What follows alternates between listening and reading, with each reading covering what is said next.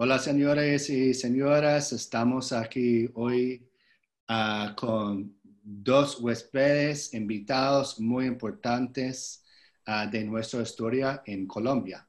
Raquel Lazo del grupo FUDAM en la Unión de Nariño y Giovanni Liscano del grupo Azor Café en Insa Cauca.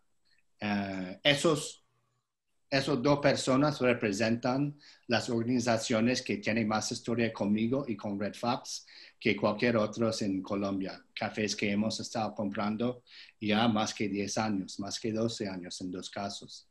Em, nosotros la idea de hoy y de volver al The es para dar espacio a los productores eh, como poner su voz en el mercado para presentarles a todo el mercado y la industria de cafés especiales en Estados Unidos, Europa, Japón, Corea y todos los otros mercados donde trabajamos nosotros. Eh, siempre ha, ha, sido un, eh, como el, el, el punto eh, más enfocado de Red Fox, el sourcing del café y el productor, y para dar la oportunidad para el productor tener voz en el mercado. Y aquí estamos de nuevo con eso. Yo estoy hoy con Ali Newcomb, quien es la directora de Red Fox Sourcing Company en Perú y en México. Con Fabián Viveros, quien se ha encargado de la calidad para Red Fox Sourcing Company, quien también es, es ah, miembro de familia productora en Huila, y con Raquel de Fudam y Giovanni de, de Azor Café. Entonces, vamos adelante con las entrevistas y la charla. Esperamos que vamos a tener una, una conversación buena hoy con todos. Bueno, bienvenidos Raquel, bienvenidos Giovanni, bienvenidos Fabián, ¿cómo están? Bien, muchas gracias. ¿Y ustedes qué tal? Muy bien, gracias. Bueno, Raquel, empezamos contigo. Eh, ¿nos, puedes, ¿Nos puede contar un poco de cómo iniciaste en la producción de café, la historia de tu familia allá en Nariño? A ver, Aleco, eh, un gusto estar con ustedes. Mm, Bien, Yo nací en una familia caficultora. Desde que yo tengo uso de razón, dígame seis años, mm, recuerdo mis despertares que eran al, al sonido de la despulpadora de café. Mm, los recuerdos más bonitos que yo tengo de mi niñez son esos. Es al lado de la cosecha, al lado del beneficio del café, al lado de la venta del café y al lado de disfrutar el resultado de esa venta. Los mejores recuerdos que tengo de mi niñez son esos. Es decir, para mí, Últimamente, por cuestiones de medio ambiente, se han inventado unas despulpadoras que ya no suenan, que ya no producen ese sonido hermoso de una despulpadora de café. La verdad, eso yo lo extraño mucho. Pues en realidad sí es como contrario al medio ambiente por la contaminación auditiva, pero es que a las 4 de la mañana escuchar sonar la despulpadora, eso es muy agradable, muy agradable. Nosotros siempre, mi papá nos involucró en el tema de, la cosecha de café. Eh, nosotros sabemos que es mm, hacer un semillero, que es hacer un almácigo, que es plantar un árbol de café, que es fertilizar el árbol de café, que es cosechar en tiempo de invierno o en tiempo, en tiempo de verano. Es decir, conocemos o personalmente conozco el tema del café desde que comienza el cultivo hasta que termina. Eh, la caficultura en realidad en nuestro medio ha sido el motor de desarrollo de nuestra zona. Es decir, mm, alrededor, alrededor del café, eh, muchas familias hemos podido salir adelante. Mm, mi papá, mi familia fue muy numerosa. Nosotros fuimos nueve hijos y de los nueve solo dos alcanzamos eh, los estudios profesionales. Y precisamente con lo que respecta a mí y desde luego a mi hermano Jeremías, mm, la ilusión de mi papá era que nosotros pudiéramos adquirir un conocimiento adicional, un conocimiento más avanzado para que, según él, nosotros pudiéramos mm, llevar una vida más alegre, más bonita y una vida donde las cosas se hagan con claridad. Mi papá, cuando yo ingresé a la universidad, no olvido aquella vez, mi papá me dijo, mi hija, yo no te envío a estudiar a la universidad para que luego veas por mí. No, Yo necesito que tú vayas a la universidad para que hagas algo por lo que somos como nosotros, dijo, humildes, sin conocimiento, y que muchos se han aprovechado de ese desconocimiento para, para hacernos daño, para no darnos lo justo, es decir, para, él decía para humillarnos. Decía, yo aspiro, decía mi papá, que cuando estés en alguna oficina, no sé dónde, porque esa era la ilusión de él, decía, cuando alguien esté haciendo turno, acuérdate que una de esas personas que está haciendo turno puedo ser yo. Y entonces debes atenderla como si fuera. En ese momento yo entendí cuál es, era, esa lógica de él, es decir, necesito que tú trabajes para que no hagan con otras personas igual lo que hicieron con mí. Esa era la lógica de mi papá. Y en ese empeño nosotros hemos venido trabajando con lo que respecta a mí toda mi vida. Eh, chicos, yo sé que nosotros a este mundo no vinimos a cambiarle la historia a nadie, pero sí vinimos a que la historia de nuestros semejantes se escriba de una forma más bonita, de una forma más agradable, de una forma menos triste. La historia de mi papá fue amarga, fue triste, tuvo muchas dificultades. Él supo que era aguantar sed y supo que era tener hambre y no tener que comer. Eso lo pasaron mis papás. Ellos supieron que fue caminar descalzo en una carretera sin, sin pavimentar, sobre las piedras, con tropezones y espinadas. Ellos sí supieron que era tener un, un solo traje y que tenían que el día anterior al día que iban a salir al pueblo lavarlo para colocárselo al otro día. Ellos tuvieron muchas dificultades, muchas carencias, pero para nosotros, y esas carencias y esas dificultades, pero también las bondades, ellos nos las compartieron a nosotros. Yo recuerdo la casa paterna, la antigua, había un fogón de leña y ahí nosotros, como en ese tiempo no había energía, nos sentábamos alrededor y mi papá nos contaba sus anécdotas. Entonces, él decía, que ustedes no hagan con los demás lo que algunos pudieron haber hecho con nosotros, conmigo, decía él. Entonces nosotros nos quedamos sobre esa filosofía de que hay que hacer que el otro viva mejor, que el otro no se angustie, que el otro tenga mejores perspectivas de vida y eso es lo que estamos haciendo.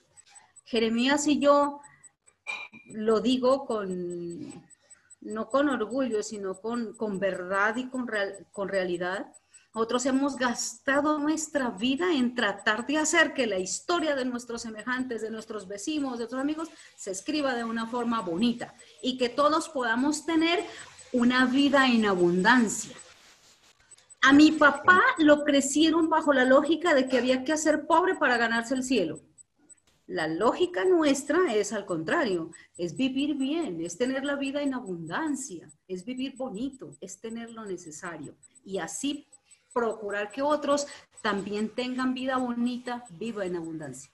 Nosotros aquí creo que vinimos a construir el cielo junto a los demás. Yo siempre he dicho, ¿por qué se habla de, decía Jesús cuando vino Jesús, dice, eh, el reino de Dios está con ustedes, el reino de los cielos está con ustedes. Pero yo creo que la, misión nuestra es esa, hacer que el reino de Dios, es decir, ese reino de justicia, de paz, de tranquilidad, mm, de buen ambiente, de buenas cosas, entre todos debemos construirlo aquí, porque lo que viene después de la muerte es incierto.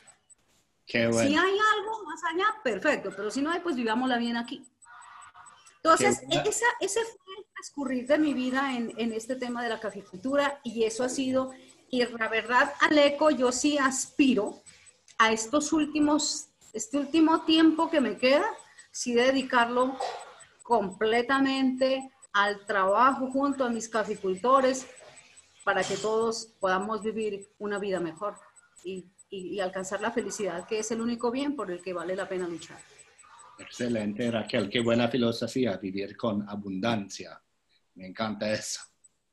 Bueno, eh, ya volvemos contigo, Raquel, pero quiero presentar la misma pregunta a Giovanni. Giovanni, si nos puede contar un poco sobre usted y, tu, y su familia, cómo iniciaron uh, como productores de café y en tu zona, en INSA. Ah, sí, señor. Sí, señor. Gracias, don Aleco. Eh, pues pienso que, pues sí, para mí también, y eh, uno acá el café es lo único que tenemos y es un producto pues que es especial acá en la zona. Y en el caso de la familia pues uno desde niño también eh, hemos cultivado el café y pues nosotros pues ahora nos sentimos orgullosos porque también tuvimos como la, la, la, misión de formar Azorcabé, que es la empresa que tenemos ahorita. Eh, y gracias a, la asociación, pues logramos conocernos con Don Aleco, que tenemos que agradecerle mucho el grupo de cavicultores que vemos hoy en día trabajando con usted. que ahí en este momento, pues ya le comentaba, hay dificultades, pero eh, nosotros sabemos que de las dificultades también vienen cosas buenas, eh, donde nosotros tenemos que aprender a, a, ingeniárnoslas y yo creo que de ahí tenemos que aprender a hacer las cosas, como decir, a buscar estrategias y todo eso para salir adelante. una, pregunta, eh, Giovanni. Si nos puede contar un poco sobre tu historia personal como productor o de sus papás y cómo empezaron con la producción. No lo escucho, don Aleco. Sí, sí, fue como, how do you say turn off the screen? apagar, la, apagar la pantalla porque creo que el, el, video está ocupando toda la banda ancha. Sí, eh, mejor así. No, pero déjalo apagado. Creo que sin video, sin, sin video le vamos a poder escuchar mejor porque ahorita este, lo podemos ver, pero no escuchamos nada. Mm, bueno. Listo, don Aleco. Pues sí, como yo le, le, comentaba hace un ratico, pues eh, desde muy niños nosotros eh, siempre hemos convivido con el cultivo del café y, y, pues a mí como anteriormente no tenía como ese conocimiento hasta que fundamos la asociación y ya vino usted y uno comienza a, meterse ya en lo de cabezas especiales, donde pues yo, ese es el cambio que, he tenido hoy en día en la familia, donde tengo que agradecerle mucho pues eh, de haber trabajado pues este tipo de, de, café especial. Y es que a mí me gusta, en el caso de la familia, eh, uno se siente también uno trabajando en, como decir nosotros, en, en, el café, porque es lo que a nosotros nos gusta. Eh, todos uno se siente muy contento yendo a la finca, desde plantar una, una planta, eh, cosechar todo, hacerle todo el proceso. Entonces yo creo que pues eso lo, lo aprendimos con usted empíricamente, pues porque iniciamos, bueno, con algunas personas que de pronto nos, nos enseñaron un poco y ya cuando llegaron ustedes que que ya comenzaron a, a, decirle hágale esto, hágale lo otro, que bueno, y ahí viene uno empezando a, a, a desarrollar este tema de, del café y a, tener uno los conocimientos sobre el especial y uno todos los días pues hacer como decir eh, cosas nuevas y eso nos gusta mucho. En caso a mí, eh, gracias a Dios, todo se lo debo al café y, al programa pues, que hemos tenido con, con, usted, porque pues hoy en día acá, eh, al precio que pagan el, el, café, pues ahorita, hoy, ahorita están en bonanza, pero don Aleco, usted es conocedor de que hay veces cuando los precios bajaban a 600 mil pesos, 700 mil pesos, uno ahí a duras penas cubre uno los gastos, la utilidad es muy poca, entonces ahí son de a uno, uno le llega la utilidad, uno en, trabajar el especial y que le va a llegar a uno ese sobreprecio.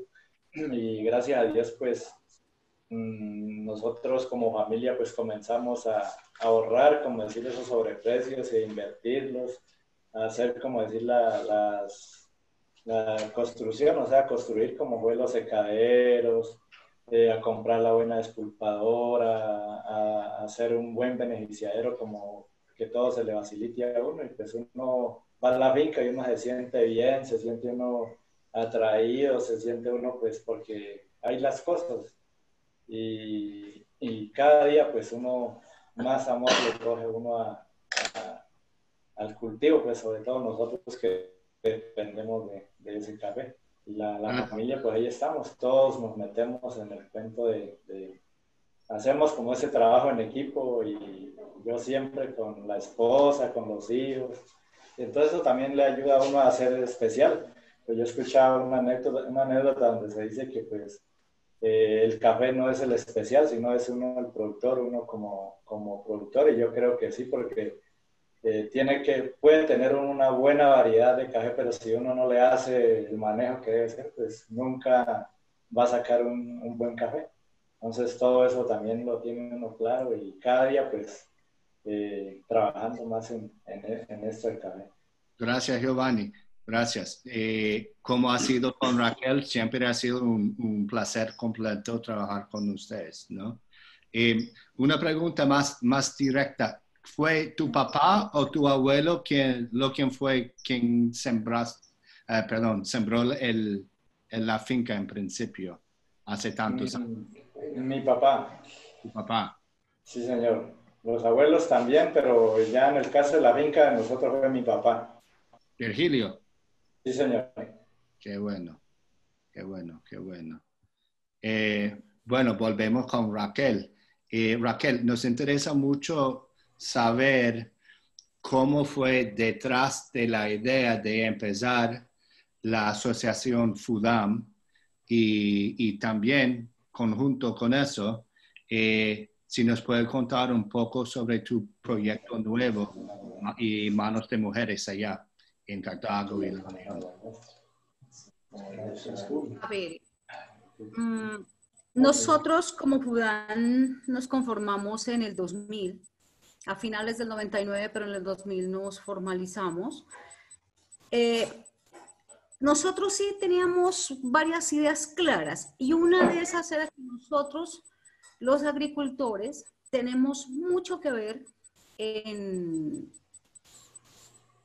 la degradación del medio ambiente por las prácticas inadecuadas en el cultivo, no solo del café, sino en todos los cultivos.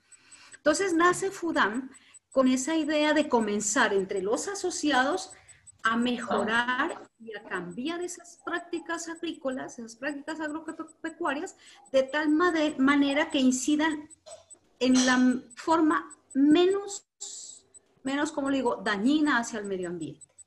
Y comenzamos, yo recuerdo hace 20 años, lo primero que nosotros hicimos fue unas jornadas de agricultura agroecológica, es decir, eh, tratando de, de involucrar a nuestras familias en el cultivo, en el trabajo de la tierra, pero de una forma amigable con el medio ambiente.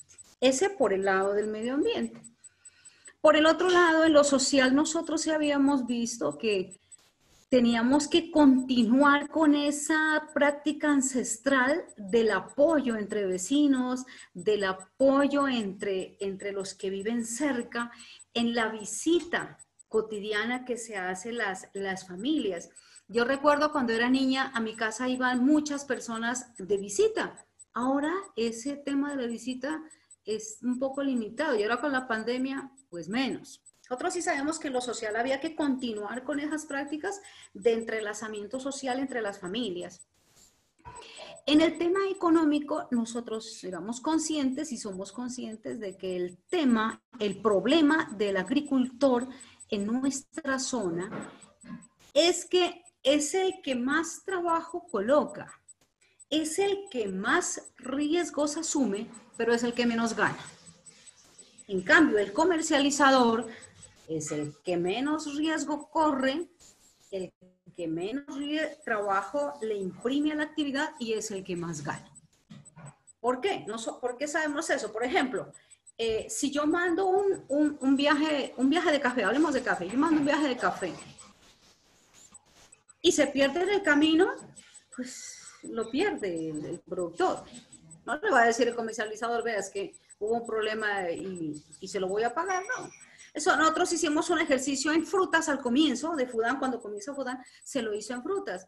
Y ahí nosotros entendimos eso, de que el riesgo del comercializador es mínimo, pero la ganancia es, es mayor.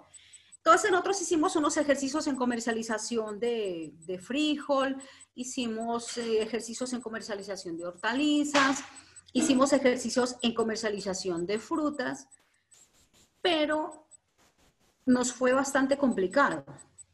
Uno por el lado de la competencia desleal, otro por la falta de capital de trabajo y otro por las dificultades en logística, sobre todo la logística de transporte, porque el tema de frutas es bien complicado.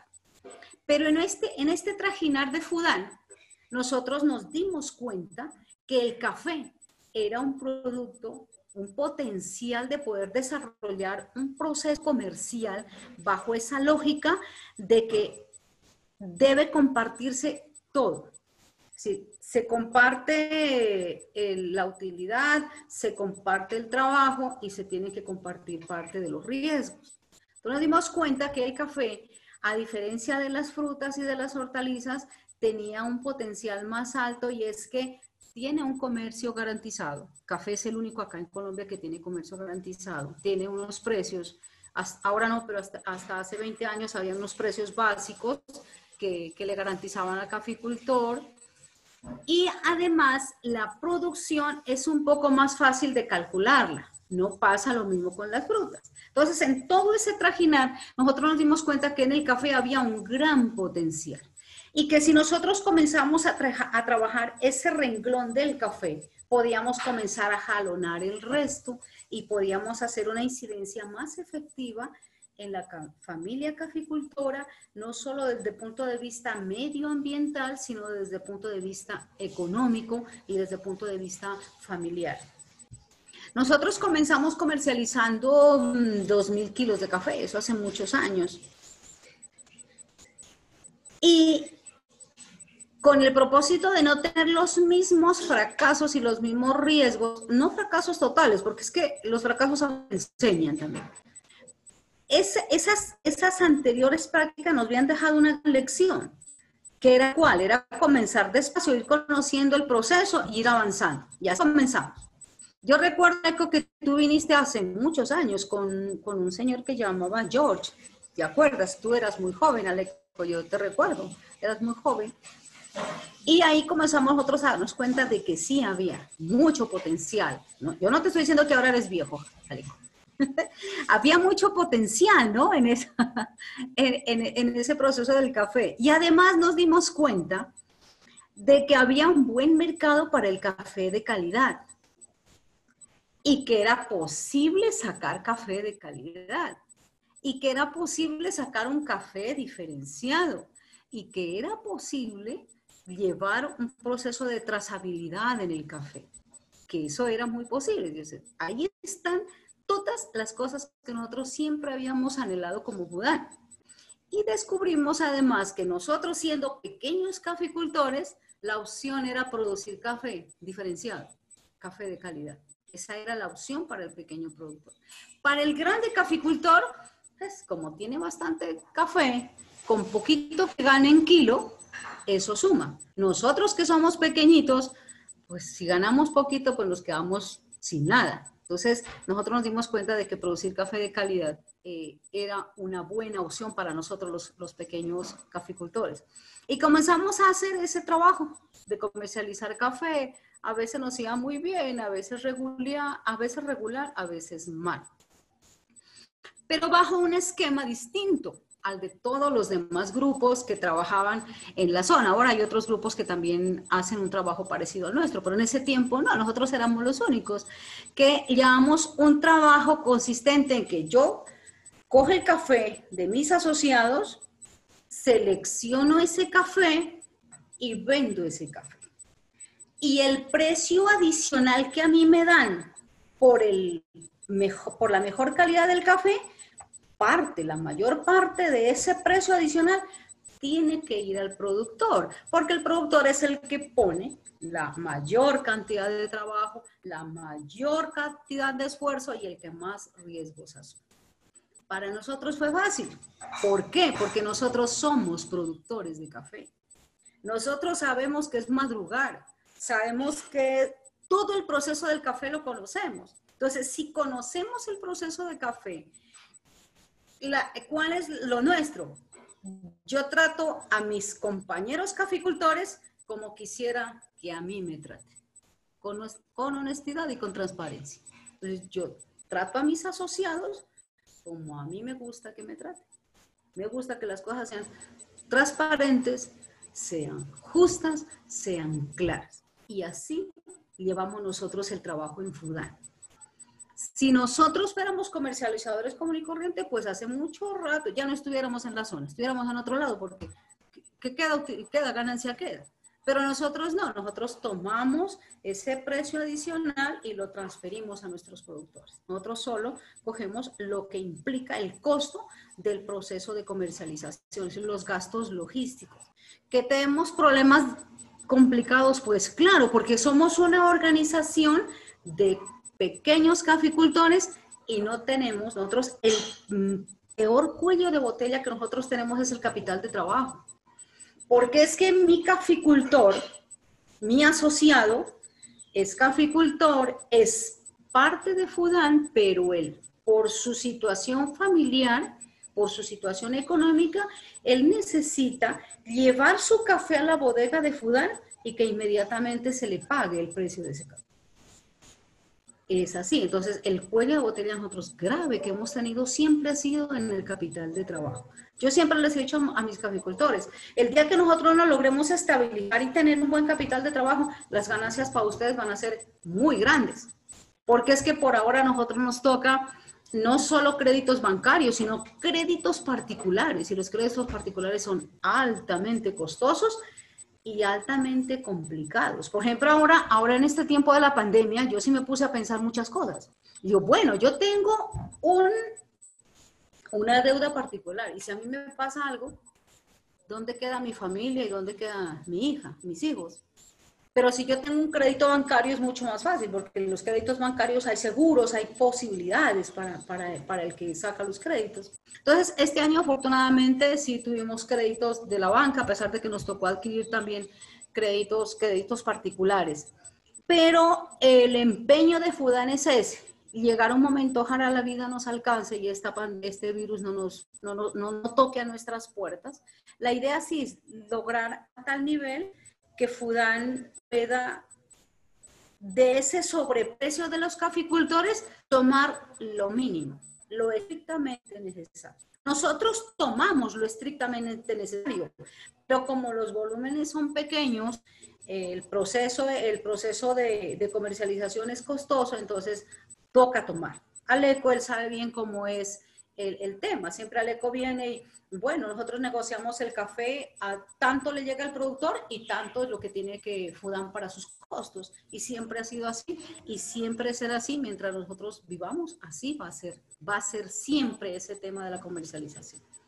Entonces, sin embargo, nosotros alrededor del, café, ¿qué, ¿qué necesitamos también? Ir, eh, ¿cómo le digo? Reconvirtiendo nuestra caficultura hacia una caficultura, yo, nosotros la llamamos agroforestal, es decir, donde yo cultive café, pero además tenga otros productos dentro de mi finca que no solo me mejoren ingresos, que no solo contribuyan a mi alimentación, sino que también, también contribuyen a mejorar el medio ambiente. Entonces estamos en ese proceso, es un proceso bonito, las fincas de acá, Leco conoce nuestras fincas, son unas fincas muy distintas a las que hubieron hace 20 años, que eran monocultivos. Son unas fincas donde hay aguacate, donde hay limón, donde hay mm, plátano, donde hay yuca, donde hay frijol, donde hay otros productos que ayudan a mejorar las condiciones de vida eh, de, la, de, la, familia. Entonces, nosotros eh, en, en, ese empeño estamos, en constituir nuestras fincas, ya no caficultoras mm, en ciclos seguidos o monocultivos, sino hacer de nuestras huertas huertos, como jardines, donde yo tenga absolutamente todo. Y que nuestras fincas sean jardines. Yo siempre el huerto, la huerta lo relaciono a la seguridad alimentaria. El huerto yo lo relaciono mucho hacia el jardín, es decir, hacia una cosa íntegra, hacia, una, hacia algo mm, variado, donde hay absolutamente de todo. Entonces, en ese empeño nosotros estamos y gracias al, al apoyo de nuestros, de nuestros comercializadores, de los tostadores, eh, estamos logrando. No ha sido fácil, pero estamos en ese trabajo y yo sé que con el apoyo de todos vamos a llegar muy lejos, porque tenemos que ponerle todos. El caficultor pone su parte, nosotros como asociación, pero también como caficultores, colocamos nuestra parte, el comprador coloca su parte, el tostador coloca su parte y el consumidor coloca su parte. Y me parece muy chévere que el tostador, allá en Estados Unidos, donde se llame, pueda saber de nuestras cosas y, pueda y nosotros con tranquilidad lo podamos recibir y que él sepa que si se toma una taza de café y paga un buen precio por esa taza de café, parte de ese buen precio va a llegar acá a la familia caficultora, porque esa es la idea, que las cosas no se queden en el camino. Nosotros somos una organización privada y como privados debemos demostrarnos y demostrarles a los demás que se puede trabajar con honorabilidad, con honradez y con transparencia en el nivel público nosotros hemos visto, si usted hace un análisis a la caficultura del departamento de Nariño le han llegado más de 60 mil millones de pesos. Pero si usted le pregunta a una familia caficultora y a usted cuánto le llegó de esos 60 mil millones de pesos, le va a decir, mm, no sabe. Pero si usted va al caficultor y le dice, ¿y Fudan cuánto le entregó por sobreprecio? Tranquilamente le va a decir, 500 mil, un millón, dos millones. El año pasado un caficultor recibió 7 millones de pesos por su venta. Sí, sí, yo he recibido tanto. Si tú le preguntas a, una, a, un, conglomerado de caficultores y le dices, ¿cómo ha modificado eh, el Estado aquí en tu zona tu nivel de vida? Y ellos se quedan pensando. Y a, a lo mejor no les llega la respuesta. Pero si tú les preguntas, ¿Cómo Fudan ha contribuido a que tus condiciones de vida cambien? Tranquilamente alguien va a alzar la, mano y va a decir, a mí me cambió la vida en esto, en esto y en esto. Y son hechos reales, hechos concretos, que no, no son de grandes sumas de dinero, pero que son hechos concretos, reales. Entonces, nosotros sí vemos en esto de la caficultura un potencial muy bueno para contribuir a que todos como caficultores, caficultores modifiquemos y mejoremos nuestras condiciones de vida. Muchas gracias, Raquel, por compartir. Tienes una visión tan, tan completa y tan amplia y has tocado muchísimos temas entre la transparencia, el el pago a los productores y las productoras, el medio ambiente, la seguridad alimentaria y siento que lo que dijiste hace un ratito que al empezar te diste cuenta de todo el potencial que, tenían y yo siento que no es fácil captar ese potencial y, lo has hecho de una manera este, muy, muy impresionante, la verdad. Quisiera hacer la misma pregunta al señor Giovanni. Señor Giovanni, le puse en, mute, en silencio, entonces um, un tema técnico antes de hacer la, pregunta y que nos pueda responder. Um, ahí donde... ¿Nos escucha? Ya. Ah, Perfecto, excelente. Ah, entonces, Giovanni, si nos podría comentar un poco la, la respuesta a la misma pregunta, la historia de, Azor Café y, cómo empezaron y cómo llegaron a, donde están hoy en día. Así, señora. Pues como le, en el caso de nosotros como Azor Café, pues también de, ver ese, eh, los comerciantes que, mejor dicho, no eran justos con el precio donde llegaban y ellos eh, se reunían y cuadraban sus precios y así atendían, como decir, el mercado. entonces eh, hubo como algunos productores, líderes que pensaron en eso. Dije, pero pues bueno, uno allá se se va uno al pueblo a vender el café y, los precios en, todo, en todos lados es el, mismo y, pues muy barato, o sea, no era justo, uno veía que no era justo.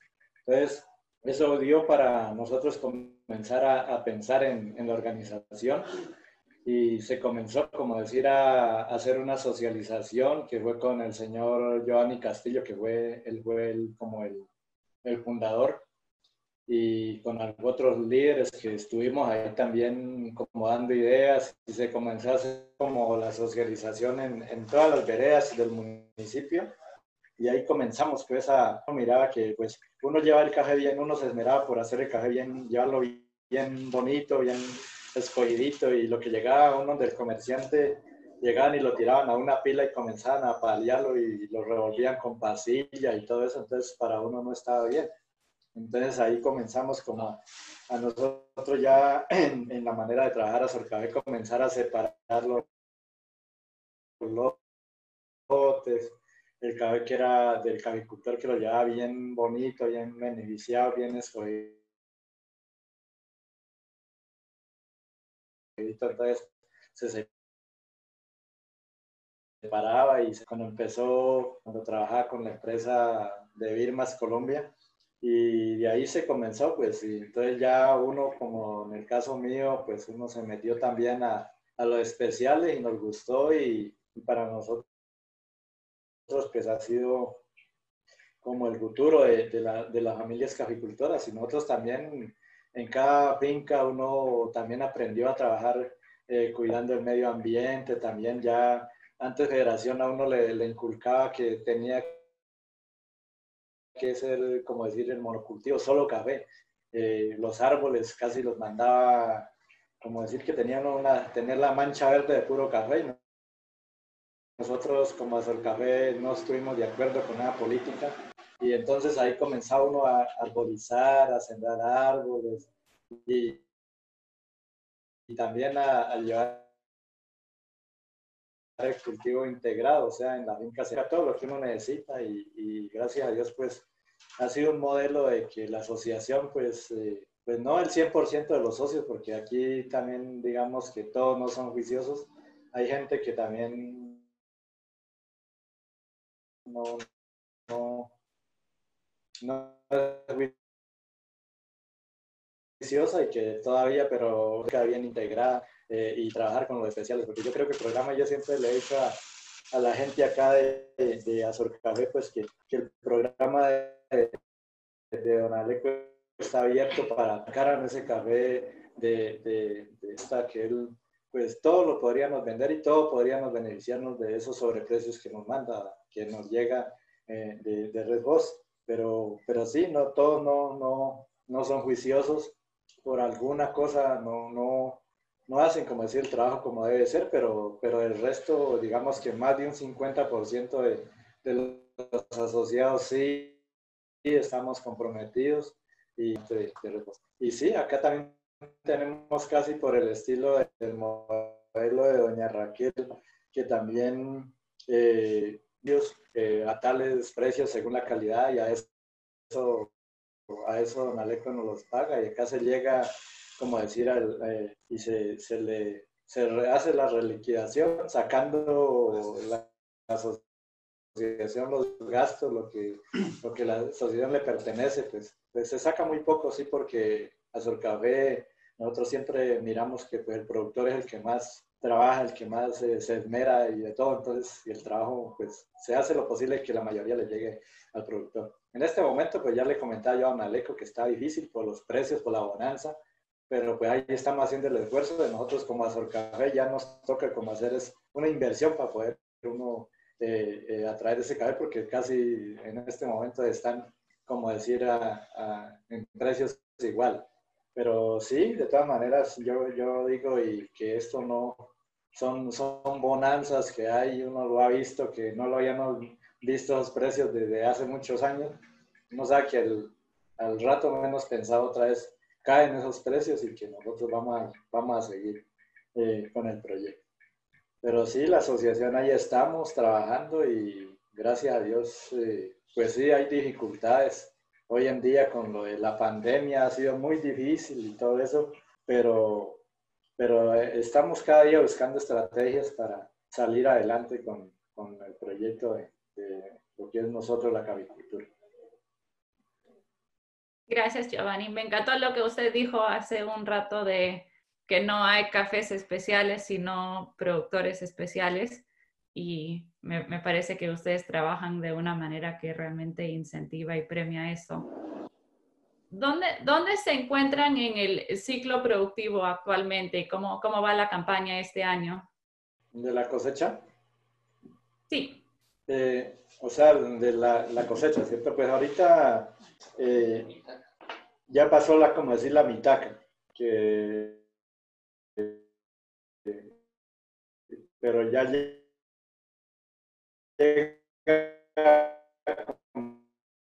decir, la cosecha que ya empieza uno a, a del final de año.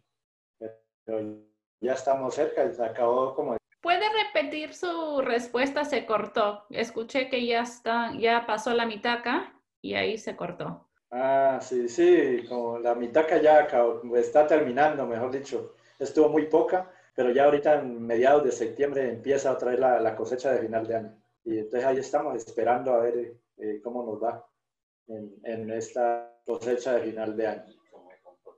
Y, y Giovanni, sí, ¿cómo? a ver cómo se comportan los precios también. ¿Cómo, ¿Cómo, está la calidad de esa cosecha? Yo sé que ustedes están catando mucho allá en Pedregal y que los productores están bien como educados de cómo producir un, un buen café. ¿Cómo, ¿Cómo, piensan? ¿Cómo están hablando de la calidad en esta campaña? Eh, sí, no, pues el, digamos los que estamos en el proyecto de, de, de, de lo especial bien, don Aleco, y estamos ahí con ese cuidado de uno fertilizar bien, eh, para que no se vaya a dañar la cosecha y yo pienso que para que hay, hay buena calidad. Eh, pues también nosotros ahorita, en este momento, algo, algo muy bueno que tenemos eh, como la organización también es la parte de, de, de catación, que pues Rivier ha sido muy, es muy buen, hace muy bien su trabajo en el laboratorio. nos damos muy de cuenta de que él está metido en, en, el cuento y eso también nos da una confianza a nosotros como, como Azor Café y como asociación y, y sí, para que se ha trabajado bien con él y también es algo muy positivo que tenemos en, en, la asociación ahorita. Eh, pero sí, para, yo pienso que para final de año va a haber cosechita. Eh, vamos a, a ponernos a, a, mirar cómo, mejor dicho, reunirle ese, ese café para, para usted. Eh, Dios quiera que no, lo, lo, de los precios se, estabilice, porque es que estado muy, muy locos. O sea, un día está en un precio, otro día está en otro, y cada día entonces ha sido difícil. Pero confiando en Dios que eso se, se estabilice, pues se pueda como mejorar en esta parte. ¿Que los precios están subiendo y bajando mucho o qué tal? Mm, más que todo subiendo en estos días. Entonces ha sido bien complicado. Los regionales sobre todo. Bueno, Giovanni, Raquel, no sé si nos puede contar también sobre dónde están con la cosecha y cómo está el mercado local allá en Nariño. Mm, ya está terminando la cosecha, te decía Leco, ya solo queda el café de las partes más altas. Mm, eh, hubo mucha dificultad este año porque hubo muy poco café, porque en la zona se soqueó mucho café. Yo no pensé que iban a impactar tanto la cosecha, pero muy difícil.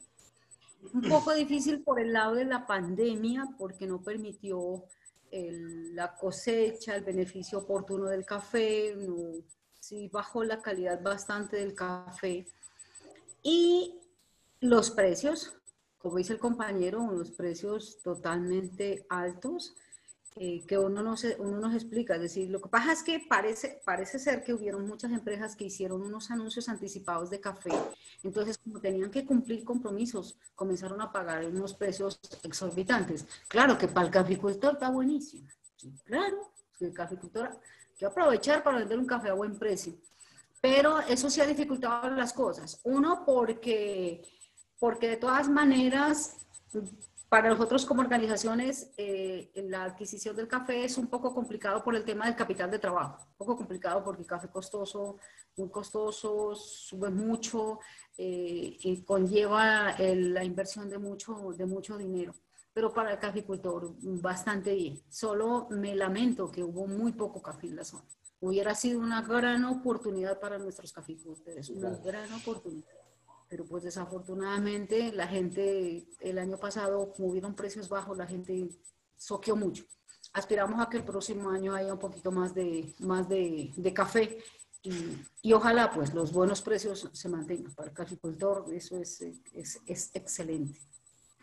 Me olvidaba en la respuesta anterior eh, hacer una claridad, ¿no? Lo que pasa es que cada quien actúa de acuerdo a, a la, ¿cómo se dice? A la, a lo que piensa hacer, a lo que está haciendo, ¿no? El comerciante piensa como comerciante. Nosotros, como Fudan, nosotros no somos comerciantes, somos facilitadores del comercio. Tratamos de hacer como el enlace entre el productor y el comprador, entre el productor y el exportador, entre, el productor y el, y el, tostador, en esa cadena donde todos tienen que ganarse lo justo. Entonces, pues el, el, el comerciante, él cumple su misión, y obtendrá sus ganancias y todo. Porque es que nosotros los que comercializamos café eh, especial, no podemos comprar el café que sale con defecto, el café que, que, no está bien en sabor, que no está bien en taza. Alguien debe comprar ese, ese café. Y si no existiera ese otro, ¿qué, ¿qué, harían nuestros caficultores con ese café? Entonces, a la, hora de la verdad, en este trabajo todos, todos somos necesarios. No esenciales, pero sí necesarios es necesario que, siga, que exista el comercializador común y corriente, el que compra, como decía el compañero, pasilla para revolverlo con el bueno, pues comercializador. Existimos nosotros que somos los facilitadores de un comercio en unos términos eh, más enfocados hacia, hacia lo justo. Y existen los importadores, los tostadores. De todas maneras, a mí sí me ha preocupado, yo siempre, yo soy persona de, mucha fe, yo, creo mucho en, un ser superior que nos ampara y nos protege.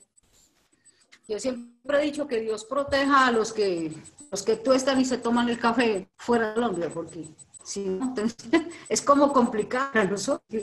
Dios los proteja, porque si no existieran ellos, ¿cómo serían nosotros? Y si no existiéramos nosotros, ¿cómo sería el tema de ellos? Entonces, todos somos necesarios en esta cadena del café, todos somos necesarios y todos debemos estar ahí, sino que sí debemos establecer nosotros como somos caficultores. Es decir, yo no estaría hablando en estos términos si no fuera caficultora, porque el que no sabe mojarse cogiendo café, el que no sabe asolearse sembrando café, el que no conoce lo duro que es producir café, pues no va a entender al caficultor y va a tratar de obtener ganancia, de obtener gabela. Nosotros como somos productores, pues sabemos cuál es el problema, cuál es el trabajo, sabemos cuánto duele que a uno lo engañen y lo estafen, entonces nosotros hacemos, tratamos al máximo de hacer las cosas bien hechas, no es más. Yo recuerdo cuando me llamaste en abril, bien preocupada sobre la pandemia y cómo nosotros estábamos afectados con eso, ¿no? Es cierto la, la, vida es una cadena, ¿no? La, el negocio es una cadena, pero, pero de todo, más que negocio también. Exacto. Fabián, te hemos dejado solo completo, perdónanos, ¿no? Pero también tenemos algunas preguntas para ti. Eh, yo creo que, que más importante, porque tú tienes una perspectiva como bien única, has trabajado con tu familia como productor, ha trabajado para algunas empresas muy importantes en control de calidad en Colombia y después en México, ahora en México de nuevo, en Perú con nosotros. Eh, de tu perspectiva, ¿cómo ha, cómo ha cambiado, cómo ha, evolucionado la, la cafecultura, perdón, la cafecultura en Colombia, ¿no? En los años que ha, ha sido involucrado que soy la tercera generación de mi familia y en el proceso del café. Como decía doña Raquel, retomando, eh, el café ha evolucionado desde la cantidad ahora con trazabilidad y microlotes y café de especialidad.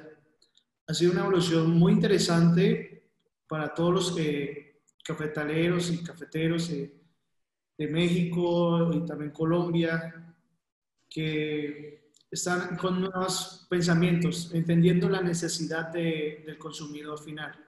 Cuando entienden, ya están entendiendo la, necesidad de este consumidor, han entendido que hay que meterle más esfuerzo al café, dedicación y ya ser un producto más gourmet, más especializado y, ser parte de la cadena de, de, mi perspectiva es, he visto eso, han entendido la necesidad de nuestros consumidores. Interesante. No sé, ah, creo que ha, ha, cambiado un montón en los últimos 20 años, ¿no? Fue una, un país muy importante con el nacimiento de Juan Valdés, pero en fin, como terminó las 80s, 90s como un producto comercial y empezando hace 20 años a mejorar de un nivel nuevo, ¿no? Ha subido como uno de los mejores cafés en todo el mundo, definitivamente. Sí, de, mi abuelo producía tenía una finca de 30 hectáreas y la perspectiva ahí era producir mucho café, mucho, mucho café pero sin pensar en la calidad, ¿no? Sin pensar en lo que quería el cliente. Ahora es, ¿qué es lo que quiere el cliente? Voy a producir lo que quiere y lo, lo que necesita el mercado. Fabián, ¿cuáles han sido los retos en hacer ese cambio de, de producir volumen a empezar a, a, producir algo más gourmet y más un café de calidad? El mayor reto es eh, transmitir la necesidad del cliente. Eh, también es cambiar un poco el pensamiento a, nuestros productores, darle a entender cómo va a ser el manejo y también hacer un seguimiento a todo ese trabajo que le estamos implementando más al, producto. Entonces es transmitir ese conocimiento, transmitir la necesidad y comenzar a trabajar en ello. Ha sido un, eh, bueno, es un reto para todos los cafetaleros en Colombia y en cualquier parte del mundo.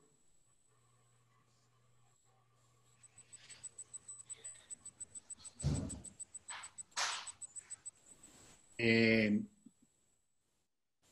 para ti, Fabián, ¿cómo, ¿cuáles son los retos más grandes de control de calidad para hacer tu trabajo bueno, ¿no? para apoyar al productor colombiano y todos los otros productores donde trabajas?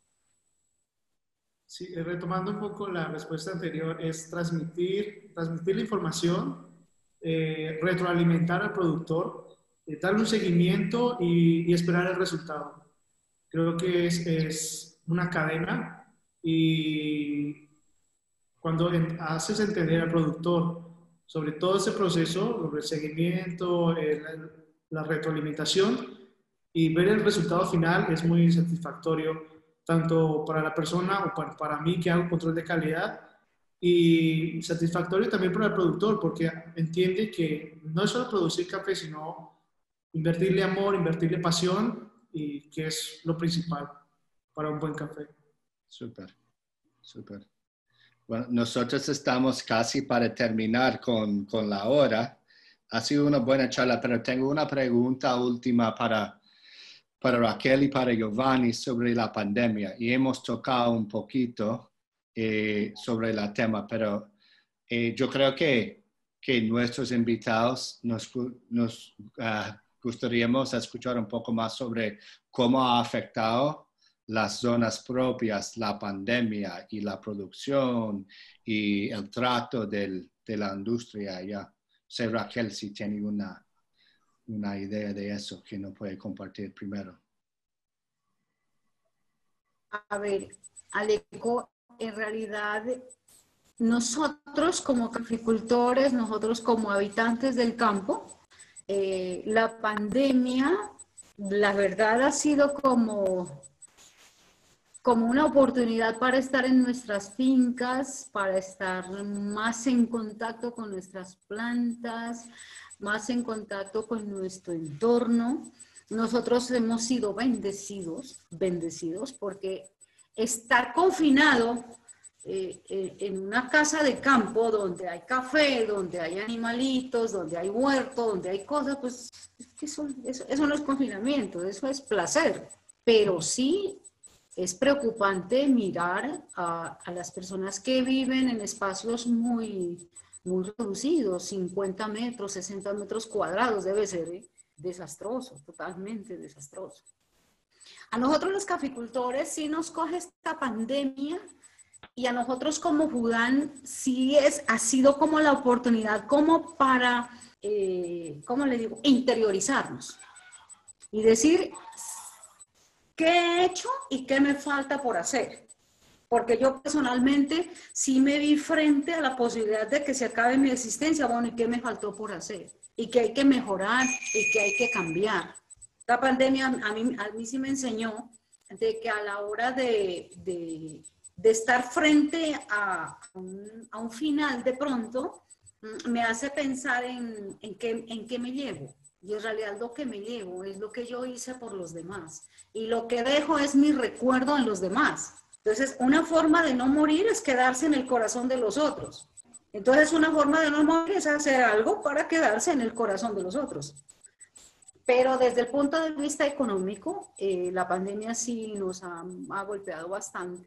Por ejemplo, nosotros tuvimos que inclusive salir hacia los, hacia los sitios a poder eh, a comprar el café. Tuvimos que ir hacia los corregimientos. Se llama corregimiento un núcleo de caficultores o de varias veredas. Tuvimos que ir, porque muchos de nuestros caficultores, como ya son de avanzada edad, ahí me llamaban y me decían, doña Raquel, es que nos da miedo ir a la unión, porque la unión es un foco de, es un posible foco de infección.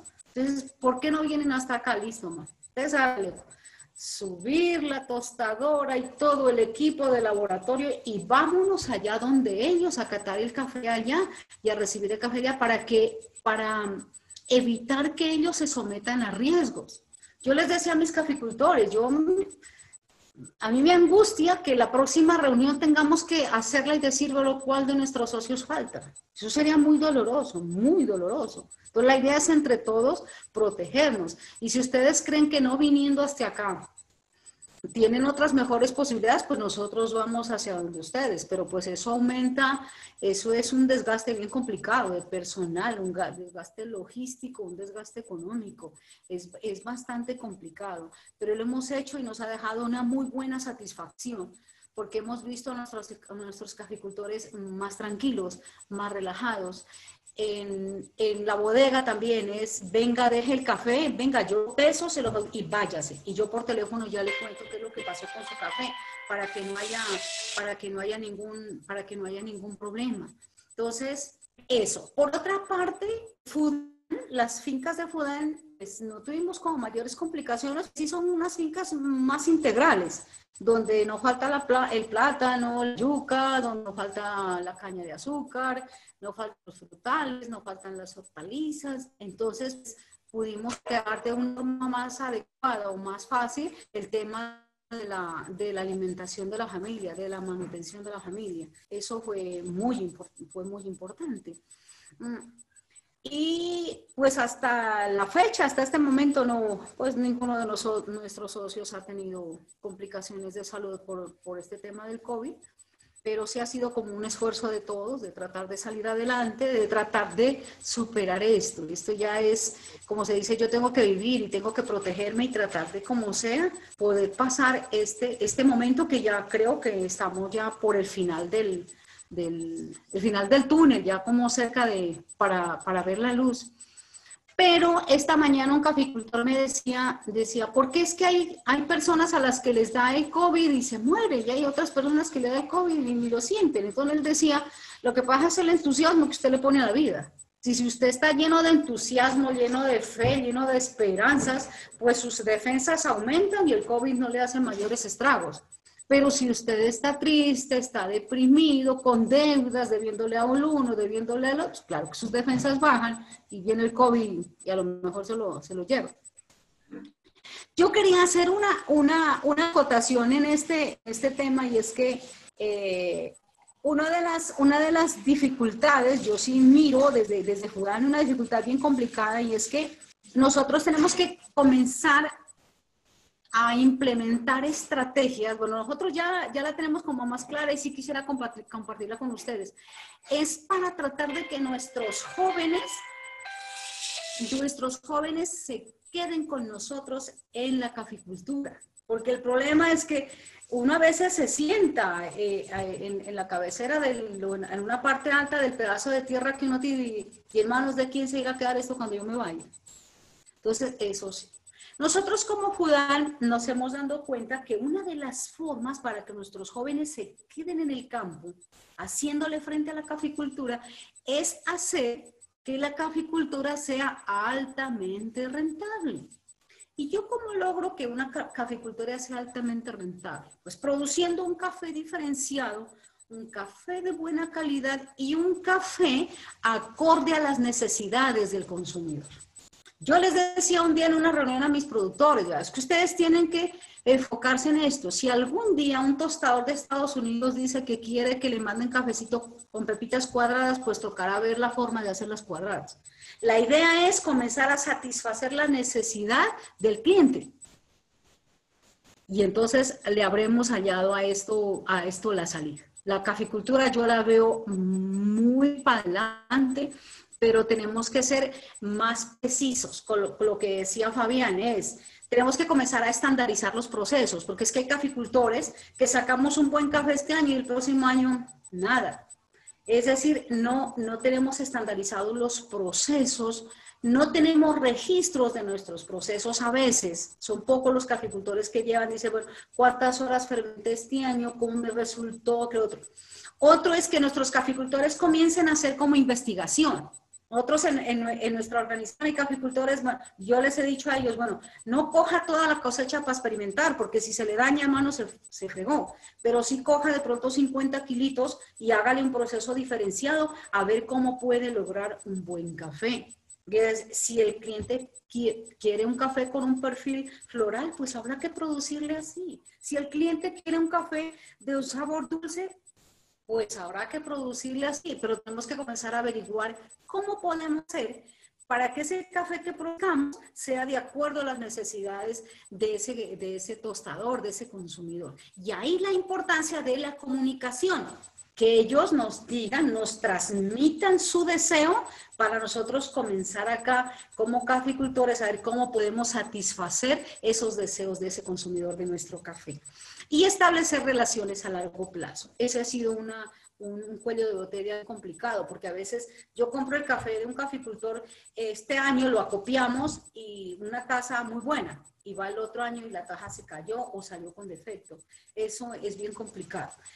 Pero la complicación está en eso, en que nuestro caficultor es un caficultor ya de edad avanzada y a veces uno cuando le cogen los años y no tiene mayores expectativas le da lo mismo producir bien o producir mal. Por eso la inquietud de Judán y el esfuerzo de Judán para que nuestra, en nuestra caficultura comience a incluirse, comience a, a, interesarse nuestros jóvenes, para que nuestros jóvenes sean los caficultores del futuro, que aprendan nuestras cosas, así como nosotros aprendimos de nuestros padres que de nosotros también aprendan nuestros hijos, aprendan nuestros nietos. La idea es eso, hacer de la caficultura una actividad que vaya a largo plazo, pero una caficultura buena, como decía Fabián, la idea es esa, producir los pequeños productores. La opción para los pequeños productores es producir un café de calidad, un café diferenciado. Y lo que decía Fabián, eh, en la caficultura nuestra, eh, como nuestros caficultores hacen todo el trabajo más que todo a nivel familiar.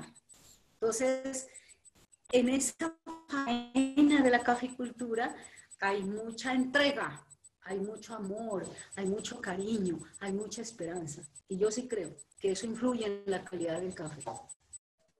Es cuando usted hace un café, Aleco, si tú vienes a mi casa y yo te quiero hacer un buen café, pues yo le pongo todo el esmero para que salga un buen café y tú te tomes un buen café. Empanadas.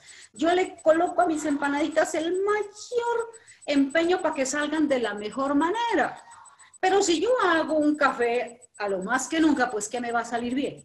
Entonces, la idea es que nosotros como caficultores comencemos eso, a meterle a ese proceso amor, cariño, entrega, que eso se va a reflejar en el producto. Eso es clarito, eso es clarito. No es lo mismo la sopita que hace la dueña de la casa, la ama de casa, que la hace con todo el cariño, con todo el amor y con toda la entrega, a la sopita que la hace una persona contratada de un restaurante, de algo. No es lo mismo. Entonces yo sí creo, yo soy muy metafísica y yo sí creo que ese amor, esa entrega, esa esperanza que uno le coloca a la faena del café, esa queda inmersa en ese café y ese es el buen sabor que nosotros, eh, que ustedes y nosotros también degustamos. Gracias Raquel. No, es una, un momento perfecto concluir contigo, ¿no? Para tomar café en, en, tu casa lo máximo, pero nunca podríamos hablar contigo sin hablar de las empanadas. Son las mejores empanadas en todo el mundo. Nunca he tenido mejor. Tremendas son. Gracias, Raquel. Giovanni, la última pregunta para ti. ¿Todavía estás? Sí, señor. Sí, sí, nos puede contar un poco sobre, uh, sobre cómo te ha afectado la pandemia allá en Insa, en la zona, con, con la gente, con la logística del café, la cosecha, todo eso. O si no has visto mucho. ¿Cómo ha sido? Sí, señor. Eh, pues en el caso de nosotros acá en INSA, pues también, pues digamos que eh, acá en, en, el campo, gracias a Dios, hemos sido privilegiados porque eh, ha sido como para una unión, como decía la compañera, en familia, para estar en la finca. Eh, por ese lado, bien, gracias a Dios, porque hemos podido hacer labores en la finca, eh, muchas cosas que de pronto estaban atrasadas. ha habido más tiempo para estar nosotros, como decir, trabajando cada uno en, en nuestra parcela. Y así, eh, pues acá no, no, no, ha sido tan, tan duro. pero en la parte, en la parte comercial sí nos ha afectado.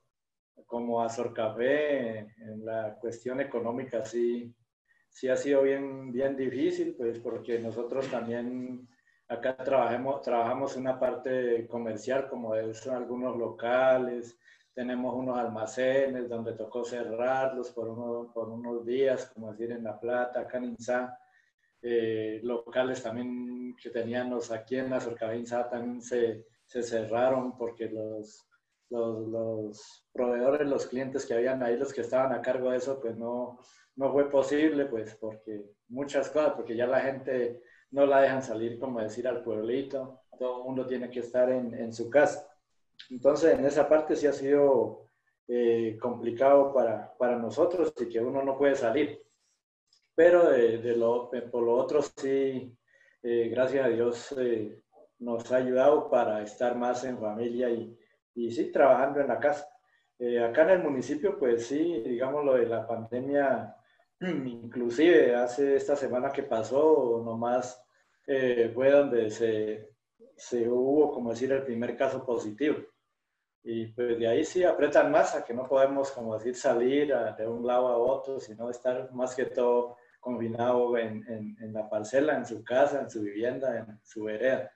Entonces, eh, por ese lado, don Aleco, pues pienso que eh, hemos estado por un lado bien y por el otro lado sí más bien regular. Perfecto.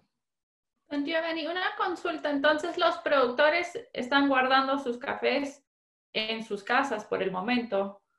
Mm, eh, lo, pues como nosotros tenemos varios sitios de, sitios de compra, bodegas, eh, tenemos, como decir, en San Antonio, tenemos en Pedregal, tenemos en San José, que son como veredas. Entonces ellos no se les dificultan porque ellos lo sacan al, al, a la bodega, al punto de compra, entonces nosotros ya con el camión pasa uno como recogiendo el que se acopla. Entonces ahí no, no, pues en ese lado sí, pues se ha podido recoger el, el, poquito de café a la gente que, pues que no lo entregaba a nosotros para el programa. Listo, gracias. Qué bueno, qué bueno. Bueno, señores, muchas gracias. Ha sido, ha sido más que una hora, una hora y veinte minutos, muy bueno. Eh, Ale, ¿quieres cerrarlo? Sí, no, muchas gracias. La verdad ha sido más que una hora, pero siento que a la vez el tiempo nos quedó corto. Me encantó este, escuchar sus experiencias, sus perspectivas y, y todo lo que, lo que han vivido y lo que tienen por vivir, la visión que, que tienen tanto usted Raquel como usted Giovanni y, Fabián también siempre es, es un gusto conversar. Ah, siento que lo del COVID ha presentado muchos retos, pero una de las ventajas es que creo que todos estamos aprendiendo a, a conectarnos de una manera virtual y es la primera vez que, que hacemos ah, una reunión así con, con todos y fue un gran gusto hacerlo con ustedes. Muchas gracias. Sí, muchísimas gracias a todos, ¿no? Estamos en contacto. Eh, Raquel, te voy a llamar en 20 minutos, ¿no? Sobre unos detalles. bueno. estás en mute, perdón. Gracias a todos. Gracias, gusto saludarlos. Gracias, Alejo. Muchas gracias. Chao. Gracias, luego.